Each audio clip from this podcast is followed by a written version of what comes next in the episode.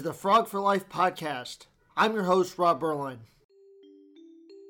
And um, on August 31st at 1:50 p.m., she called me. I missed the call, and I called her back because I knew that she was going to be in for the uh, first home game at the new stadium. And um, so we're making small talk, kind of figuring out what we're going to do the next day uh, at the game and after the game. And because I wanted to wrap up the conversation, um, because I knew why she was calling and I knew she had information for me, but I kind of figured that it was going to be another rejection. That is the voice of John Madrano, who is one of four Horn Frog alumni joining us on this episode. John, Hazel Thomas, Graham McMillan, and Danny Calzo talk about their harrowing journeys and kidney transplants and how Horn Frog friendships literally saved their lives. Today we are talking about kidney donation, and we are so fortunate to have two sets of kidney donor recipients with us today. They are all TCU alums. We have Danny Coslow, Graham McMillan, Hazel Thomas, and John Madrano. Thank you so much for joining us today, guys. Hello. Sure. So, uh, why don't we first start as to how you guys all know each other? Uh, I'll start.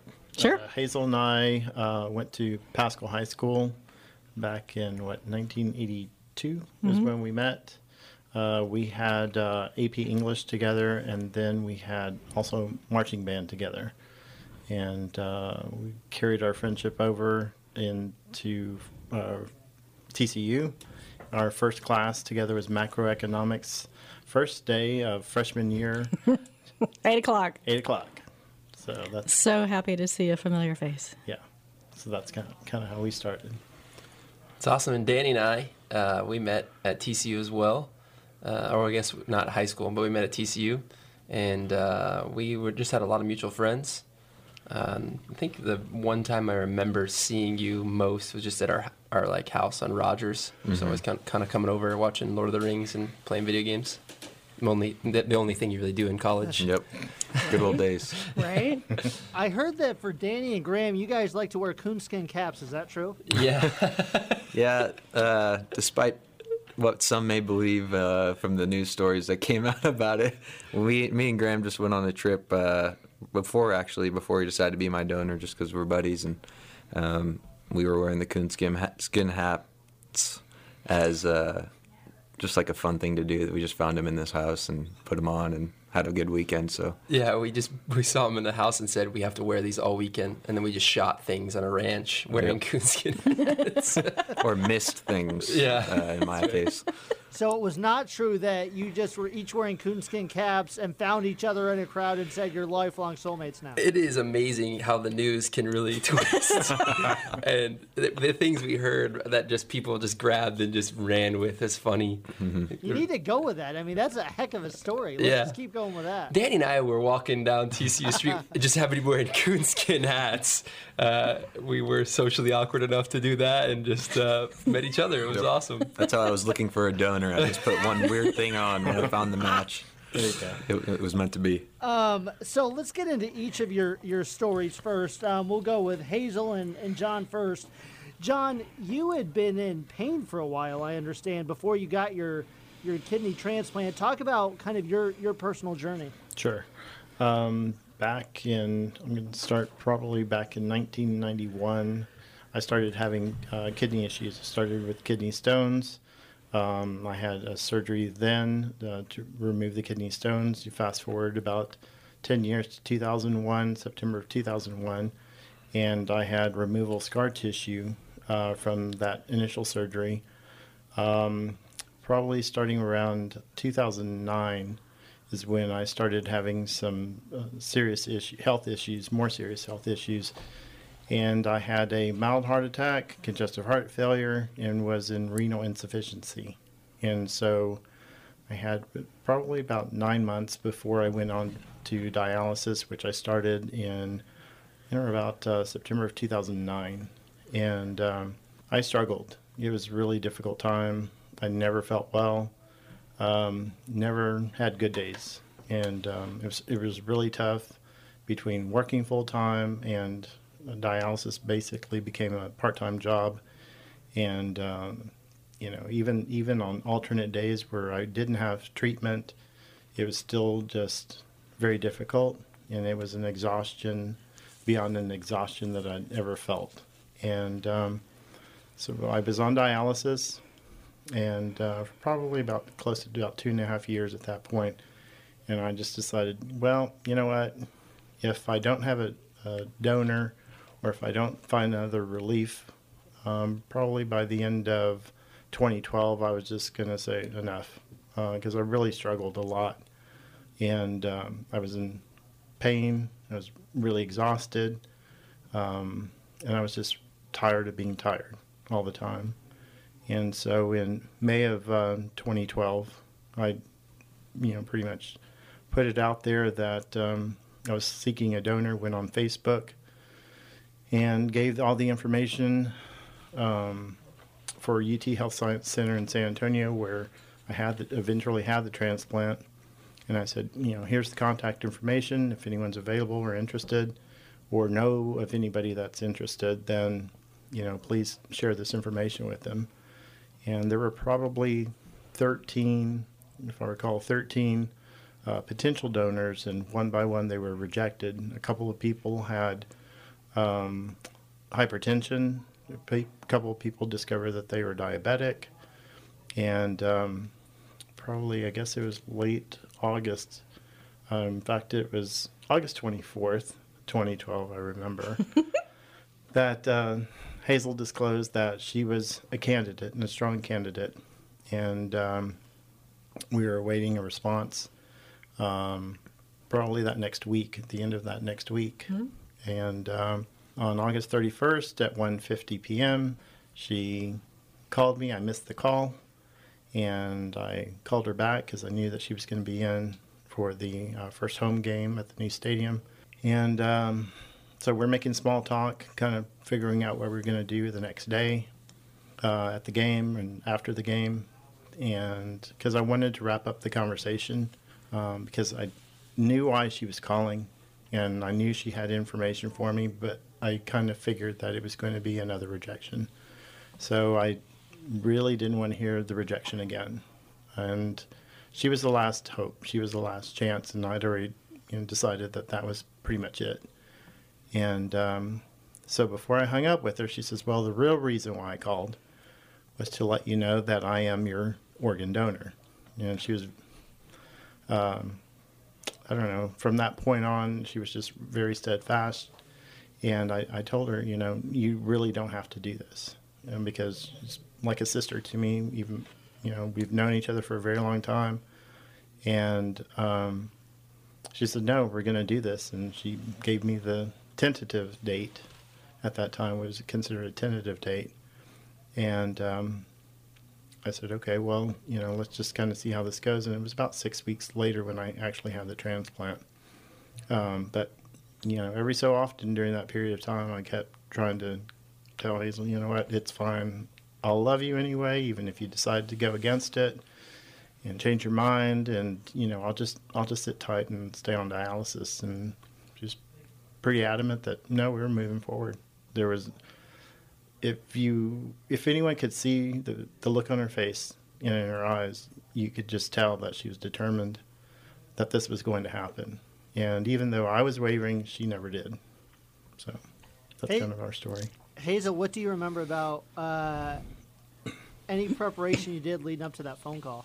A lot, actually. Um, back in 2010 was when John and I actually reconnected. We had lost touch with each other over the years after graduation. Um, we graduated in 1990, and then for a couple of years we were still in touch, but then you moved to Austin. And life happened, and we just kind of lost touch, and that was way before the internet was nearly as robust as it is now. And so we lost contact. And then on Facebook, we reconnected late 2009, early 2010, and we had a, a small reunion of friends from Paschal uh, in June of 2010, and that's when John let a lot of us know what was going on with his health issues and health concerns. And after that dinner, we were out in the parking lot, and it was just the two of us. And John was talking a little bit more about his struggles, and I said, you know, well, when you're ready, I'm your donor. And then didn't say anything else, just kind of let it go. And I really didn't have a clue what all I meant by that, but I just had this sense within me that I was going to be his donor. So we let it go. I told him from that point on, whatever you want to do with the time that you have, I'm here for you. So we started planning all the TCU events we could come up with and sort of going to lots of things together, including the Rose Bowl. Awesome. Sweet. Perfect. Wonderful time. The parade and all, everything. Um, and then just continued on in that way. And then in 2012, in May, like he said, when he put it out there on Facebook, um, I then had a conversation with my husband and I said, I'm going to be his match once I go through this, but are you willing to go through this with me? Mm-hmm. and he's just like, You don't know you're going to, I know, but once the turn is confirmed that I'm his match, are you willing to go through this? And he's like, Yes.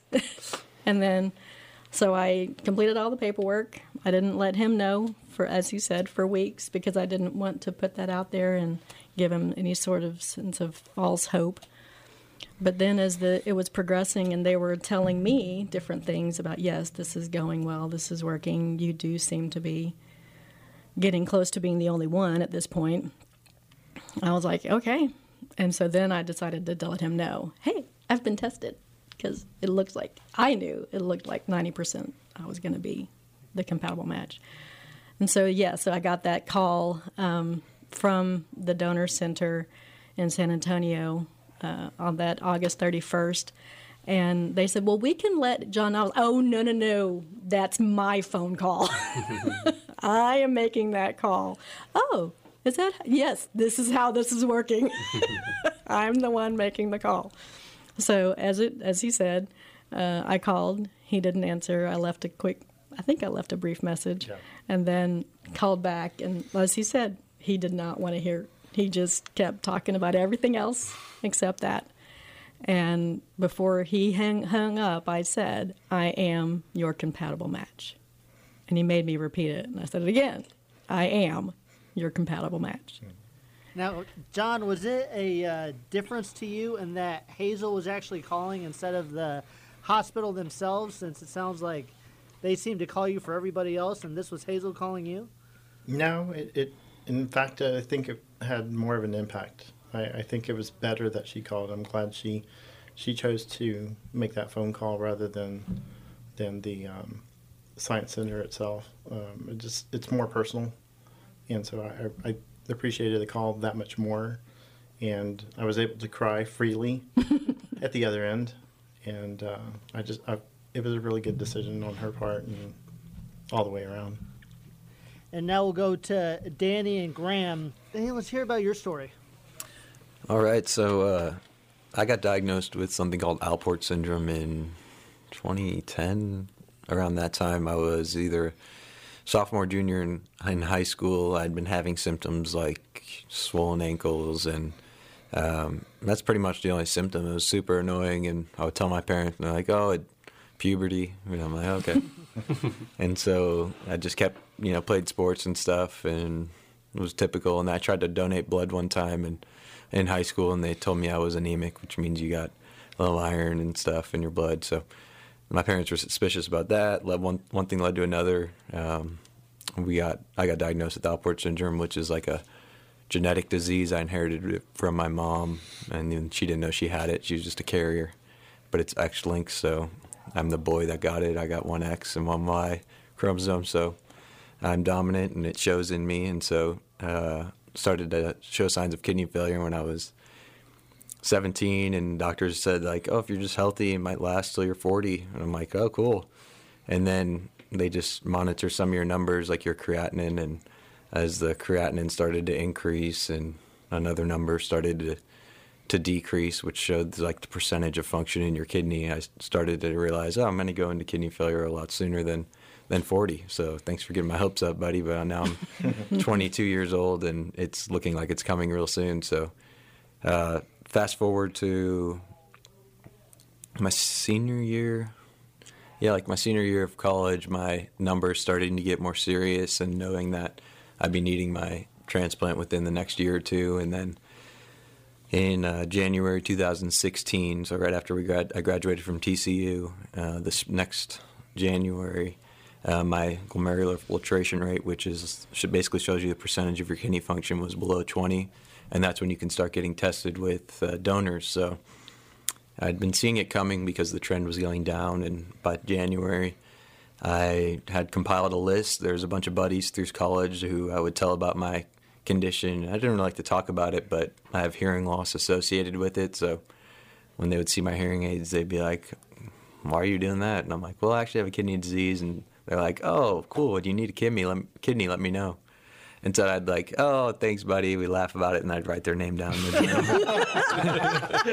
and so that January, I started to call around and, and got a list of about like ten guys who who I'd talked to again, and they said they'd be willing to test with me and um, just praise God that it was happening at a time like the end of college where everyone's still so connected, and uh, and then started testing, and some of my best buds got uh, denied because of one thing or another. They really do a great job making sure the donor is as healthy as can be and that there's no risk for the donor. And so they would get ruled out for little things like one of my brothers in law showed up late to his appointment and he rushed up the stairs. They checked his blood pressure, it was high even though he doesn't have hypertension. But they're like, oh, no. And so I was like, Andy, really? Get there early. But uh, it was all for God's glory. And, and so I'm really thankful that that didn't work out. But a bunch of my siblings got denied, a couple of buddies. And then I remember actually the first time Graham and I talked about him donating to me. Uh, he was at our house and with, hanging out with one of my roommates. And Graham and I were really just kind of acquaintances through other friends and through church. And but obviously we knew each other well uh, well enough. And Graham was over, and my ro- my roommate at that time was the one, the first one on my list. And I was, he's like, Danny, like when you need to me to test, let me know. And I'm like, oh, Graham, like my buddy's got it. Thanks, but no thanks. Like I got him taken care of. And then in gosh, what month? March or April? I called him again and I was like, "Hey, so I take back what I said. Would you be willing to test test with me?" And and yeah, so we started going through testing. Yeah, actually, we met at Kraftwerk on Camp and he sat. He's like, "All right, you're next on the list." I was like, "Okay, let's do it. I'm excited." And I forgot like a major piece, and that is like telling my wife. no idea. Uh, and so, not I would not recommend giving away a vital organ verbally before uh, talking to your spouse. Uh, but she she was like really understanding and was like, "All right, I think I'm excited to see if you're a match. See if this is gonna be the what happens." Yeah, and then on and then by June twenty June twenty third, twenty sixteen, uh, Graham got word that he was positive uh, to match with me, and so we were scheduled our transplant for July 27th. And by that time, my GFR was five percent, and the doctors were telling me you have to be on dialysis. And I was just like, I feel good enough. I want to wait. I don't want to start dialysis because I'm a nurse, and um, clearly there's lots of issues that are associated with dialysis, and I've wanted to avoid at all costs. And the Lord just provided an amazing way at the last moment uh, with Graham's kidney. So so thankful. So, as we hear, this is a very special bonding experience with you guys, but it goes to a different level with you two because, as you alluded to earlier, you made the news because Graham decides to video his telling you that you're going to be a match. Hey guys, this is Graham McMillan. Uh, I found out today that I just got approved to be my good friend Danny's kidney donor. He's been needing a kidney for a while now, and we just found out that I got approved today. So we're gonna surprise him at work today with this sign. Pretty punny, right? Let's do this.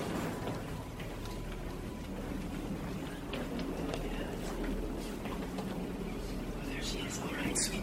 We got an in. Do you want to hold these? for me? Yes. Okay. You ready?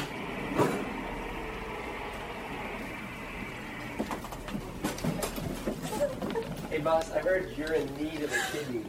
Do you want mine? Come on.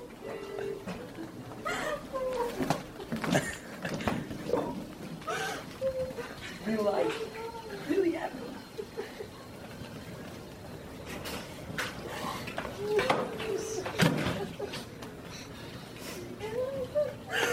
Come on, approval today, baby. My kidney's going inside that body right there.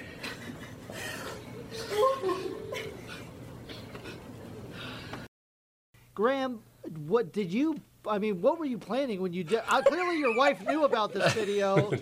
and you had told her at that point, I guess, when you know you had you Yeah. were matched. So the, the testing process is pretty lengthy, and so we kind of, you know, step by step, like, okay, got past this hurdle, got past this hurdle, got past this hurdle, and it came down to one phone call, and I was at, at work, and I was just praying. I know the call was coming today, and I heard news, and I'm, if you can't tell, I'm pretty fly by the seat kind of guy on my pants, and so uh, I just grabbed one of my students, my high school pastor, I grabbed one of my students and said, "Take this camera and follow me."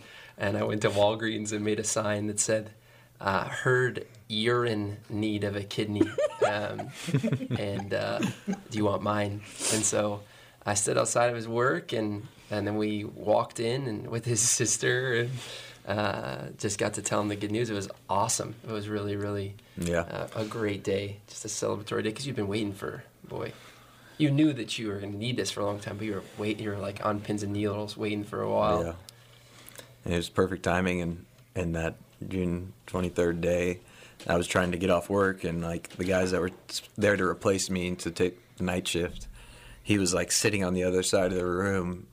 Obviously, he knew Graham was coming, and I'm like looking at him from where I'm sitting, like, dude, are you gonna come take a report? Like, I need to go. I gotta hear if I got this kidney or not.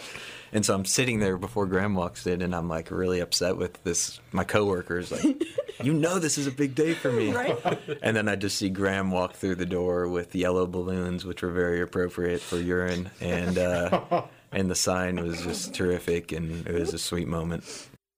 Yeah, and ever since then, it's just been cool. Spread like wildfire. People like in foreign countries would email us and and say, you know, you've inspired us to look into organ donation, and CNN picked it up, and we actually interviewed with Ellen's team, but I don't know if they, I don't think they thought we were attractive enough. Sorry, Dan. That was what it is. They told us. Couldn't dance. Man. so yeah, pretty crazy. So, you guys, both uh, both sets of you, you have the the surgeries, and what do you think was the hardest part going through that that you weren't prepared for? For me, I didn't think anything was particularly hard other than knowing that my friend was going to have surgery because of me. That was the hard part. Because everything else flowed pretty well. And I'd done a lot of research prior to the transplant itself, um, probably for a solid year. And I, I looked at different types of websites to see what to expect, and it's pretty accurate. You know, I mean, I, I immediately, when, once I was recovering, um, I immediately felt physically better. And it, it was incredible the, the difference that the, the kidney transplant made. Huge difference. Yeah, I knew um, enough about transplant. I've been working in healthcare for years. I'm a chaplain by trade, and I knew enough about transplants that the recipient, the body of the recipient, is very welcoming and needs something, and so it's ready for the surgery. Whereas the, the body of the donor has no clue What just happened? and what what you doing? Yeah. I was good. why why why? so you go in healthy and you leave in pain. You know, whereas the the recipient goes in in pain or not as healthy and leaves feeling incredibly better. Yeah. So I knew that totally different when you experience it. Yeah. Say the most physically painful thing was I got the hiccups like the day afterwards, and my friends were in there just laughing at me, and I'm just is not it funny. so bad. Uh, so the the hiccups were I'm terribly afraid of hiccups now. I have a hiccup phobia. I'm going to counseling for it. It's okay. Um, I totally get it. yeah. Uh, I'd say like emotionally scary. It was just kind of the thought of like you know there's any there's risk in any surgery, right? And so I remember sitting across the you know you kind of you have beds that face each other before you go into the OR. I remember sitting there with my wife like okay like you know I Because you told her that she, you were going to do this by this point. she knows now. Yeah. she showed up to the hospital that day, and I was That like, was "Hey, guess what?" great. Hey, Yeah. so glad you're here. Yeah, yeah. Could you hold my hand? Yeah, and you know, I think my like fear was so, uh, I guess, absolved by just like the reality that man, God was in this, and He had orchestrated all this, and that He was going to be my peace through it, and that He was going to guide us through it, no matter what happened. It was, it just seemed like, and and I knew that God was in complete control, and this is what He wanted us to do.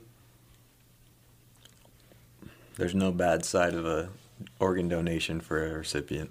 So I was just concerned with my buddy and so thankful for him and excited about really just re-beginning my life. Uh, even though up to that point I'd been persevering on through any sickness, like I just kept looking at it as that's what the Lord wanted for me at that time. And, and with this new organ he was providing for me, I'm excited to do even more after the surgery.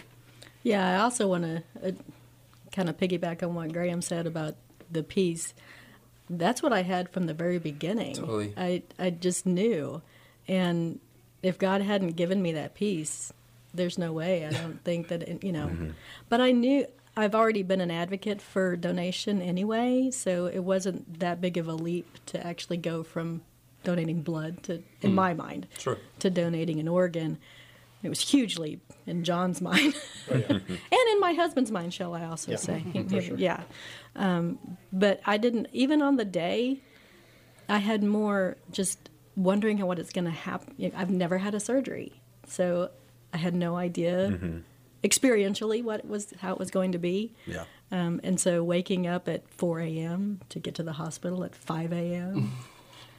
but it still was just the, I'm just so grateful that God gave me all that peace. Hmm. Mm-hmm. The, the morning of surgery, I remember texting Hazel and said, "Hey, why don't we just go and have breakfast and call it a day? Like, let's do this." And you said how for the recipient, obviously, your lives are, you know, immediately changed for the better. Donors, you have a harder time. Has there been any change of your in terms of your lifestyle since then for lo- long-term effects for the donors? No, I'm yeah, totally back to the way it was. I think there was just really like three months of drinking a lot of water and the you know healing really is what it was, and your other kidney compensates for the for what it wasn't doing. I guess is how you'd say it, Denny. Yeah. Yeah, and uh, yeah, you don't. You only need one kidney to to be alive and perfectly healthy. Some people are born with one. Some people are born with three, and some people just have two and they eventually fail. But uh, it's amazing that God just kind of provided a spare tire in every person that's alive. And Right. the- the reality of kidney donation, which I think is awesome, is the the the people who donate a kidney.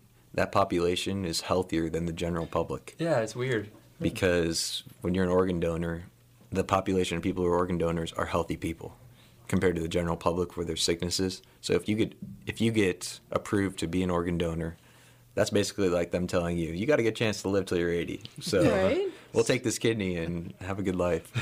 So, how do you guys commemorate each of the surgery dates? Do you guys do any special thing for the anniversaries?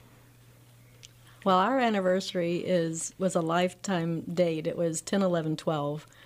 Um, so every October 11th, we at least get together or text or call or something. The first year we did, uh, both our families got together, had dinner together. The surgery was on a Thursday in, in 12, and so in 13 it was a Friday, so we were able to get all our families together. And um, probably like 15 or 18. I mean, there was a lot of us. Yeah. But anyway, yeah. Um, we try and have. we do dinners or something We somewhere try and do something nearby somewhere. around the anniversary. Yeah. So yeah. Ours, ours was pretty bougie uh, because we're so young. I think there's so much media attention. Wait, wait, wait. Bringing Young? What? What? Wow. Oh no! sorry, sorry, sorry, sorry. I think because we were in college. We're not on life support. wow. Jeez. Uh, sorry. Uh, I think because there was a lot of media attention that uh, we we had a big, huge dinner at Del Frisco's in the basement. It was awesome, and then we did that again. That was the night before our surgery, so like we're going into the OR with half a steak still in our mouth. right. uh, and then we did it again, and then we came to it. We're like, I wonder, maybe we shouldn't spend half of our income on, uh, on Every Creme year. Brulee. So we do a dinner, and then uh, the National Kidney Foundation kind of took us in, and so we do this thing called Bon Santé with them. That's kind of a commemorative thing that we get to go do. Um, yeah, I think the cool part is Danny really family like made me a Culzo. Like I'm Graham Culzo to them. They don't really pay attention to my last last name, so they just brought me in. And anytime there's a Culzo dinner here, he has like 15 siblings, so we just all get together and eat and celebrate. And with kidney uh, kidney awareness month is actually upon us here in March. Um, does that has March really taken on a big significance to you, if, with you guys going through this? I don't know that I think about March as much as April when I think about uh, just uh, organ donation in general. April is Organ Donor Month, organ, organ Donor Awareness Month. Yeah, at, uh, at working as a nurse, they do Exactly. they do a push Yeah. for that as well. Uh, Yeah. But not necessarily contained to one month. Just whenever we get to share our story, Right. I get to remind people of the blessing that organ donation can be. Exactly. And so, what are each of you doing now? Um, in terms of what employment? Just y- yeah, just your life. What, what are each of you up to now? What do you do? Doing a podcast right now. doing it. um, yeah, I mean, I'm living my life, um, enjoying my life, and making the most of every single day, traveling, hanging out with friends, family, just doing all the things I couldn't do when I was on dialysis, when I was very recluse and very sick. Um, I mean, I'm serious. Every single day, I just did not feel well, and uh, but now I'm I'm enjoying every single day of my life, doing the best. Yeah, uh, I work as a chaplain. I'm now a chaplain director up here in the Metroplex. I was in Houston at the time of donation. Um, I work at Harris downtown Fort Worth as the as the director of pastoral care. And life is the same. Yeah, just keep on uh, keep on keeping on, but definitely continue to advocate for all sorts of donation um, and, and just share our story. yeah, it's been awesome. I've been, I mean, same. I, I'm a high school pastor here in Fort Worth at Christ Chapel, and I've since had a kid. My wife stayed with me and decided to start a family with me Nice. after I told her. Nice. Uh, um, and yeah, man, just really enjoying our community and life here in Fort Worth. It's been a, it's been a blast. I uh, I work for Baylor Scott and White Healthcare System as a as a nurse, but I'm originally or I recently got admitted to TCU, so I'm back as a student at TCU online right now. But I'm a part of the nurse anesthesia program, graduating in December 2022. So it's a three-year program. So I'm once again a horn frog, and I'm very excited about it. Hey, What would what would you say are some of the life lessons you've learned through this whole process? First thing that comes to mind when you say that is really just to trust God and trust the process. I mean, who knew back in the 80s when John and I were in high school and going through college at TCU together that one day we would be reconnected hmm. And I would end up being his his kidney donor. I mean, God has a much larger plan than we ever oh, think and imagine. And it was because of our friendship and connection that was really close and tight at that time that even John reached out in his time, you know, in, when it was when he was ready to even reconnect with friends, old friends, good friends, and that's part of God's plan. We didn't see it at all. Yeah. Yeah, I think probably for all of us and listening to you know everybody here, faith in in God is what's been really important, um, and trusting God and you know with His plan, and um, I think that's gotten all of us through you know the the surgeries and and the lead up to it all, and continues to lead our lives. It's a hard question because you can't you can't put a microphone in front of a pastor and then ask about life. You're gonna get a monologue, you know. Um, Okay. sermon. Sermon number what? yeah, right. Uh, you know, I mean, Jesus lived a radically different life, right? And he said that uh, a generous life is the way to to true blessing. You know, like a, a life of giving is a life of of living, like truly living. And so, I mean, he says there's no greater love than this that someone should lay down his life for his friends, and it's not from the standpoint of like I should be gloating in that, but rather everybody can lay down their life for somebody in some small, minute way every day. And so you don't have to go up to somebody and say, "Hey, would you like this vital organ of mine?" uh, you can, I mean, you can die to yourself every single day and recognize there's so much blessing to be had, and that's really how you're supposed to live. Like that's how you're supposed to live. You know, I think that's just affirmation of that lifestyle that Christ emulated for us. Sermon over. Uh, one of the most encouraging things in my life was when I was diagnosed when I was in high school. You know, I was just reading my Bible the next day, and I came across a verse that the Lord clearly put in front of me. Um, it's John 9, it- verses like 1 through 3, but basically, Jesus and his disciples are walking down the road, and they come across a man who's born blind, and the disciples ask Jesus, why was he born this way? Was it like what did he do? And Jesus says, "Well, it's not because his sinned or his parents sinned, but so the glory of God can be shown in his life." And that was just an amazingly encouraging uh, verse for me at that time. And going through the whole organ failure, I just knew, so the glory of God will be shown in my life, and I had no fear because that's what I want. And the encouragement from this is just any affliction that I face or anyone faces um, instead of asking God and saying you don't deserve it, but you can look at it as God's will is that you go through this so that He can be glorified in your life. And I take so much joy in that, and I'm really blessed by any afflictions I face and super excited for the next one. That's a very different view of the world than most people have. That's yeah, a lot of people will be mad That's at you saying that, but it is it is so true. Yeah. It is true. um, on a happier note, when we get away from the life, the deepest life meanings, we're here on the campus of TCU and where you guys all met, John and Hazel, for the second time. Um, Yeah. what would you guys say is your favorite TCU memory? Oh Wow. gosh, that's so hard. Right? I think the one that the first one that comes to my mind is it's not my favorite, but it's the most out there is when the first college football playoff selection happened. We were at the Aardvark, uh, our church meets there on Sunday mornings, and they had like the news crews come in, and we found out we'd been basically like cheated out of the top spot by Ohio State, Right. and so we missed Right. the college football playoff. But that was a fun time of anger, yeah, camaraderie. Again, this is the guy that looks forward to affliction. I made it through because God is good, Dropping three to six, that's nothing. right? We're all over it. We'll ask Coach Patterson if he believes the whole thing is. Sure he does. Yeah. Well, John and I, I think we have the same idea. Yeah. It's definitely the Rose Bowl experience and, Mm-hmm. and doing all of that. And for us, when we were at TCU, they were not winning. No. I mean, if we had one or two wins a season, we were thrilled.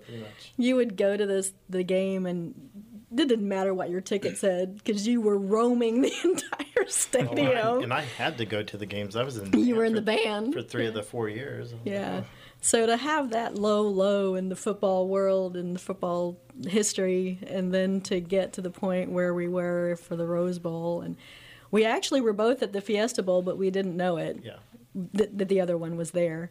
Um, but then going to the Rose Bowl together and the whole the parade, the whole weekend, and all of that, and then coming back and being a part of all the celebrations. So yeah, that's probably our best memory.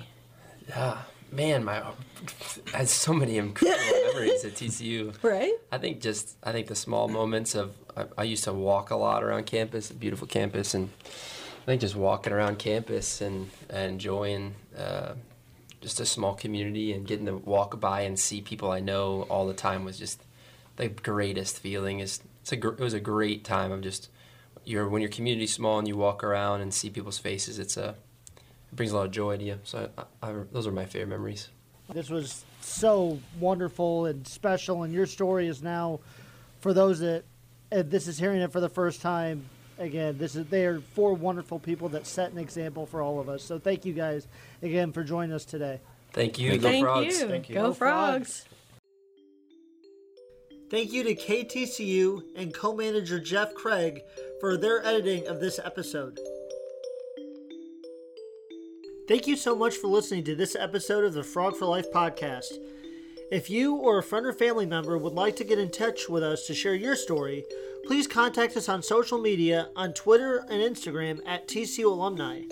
We look forward to sharing our next story of how TCU alumni are changing the world.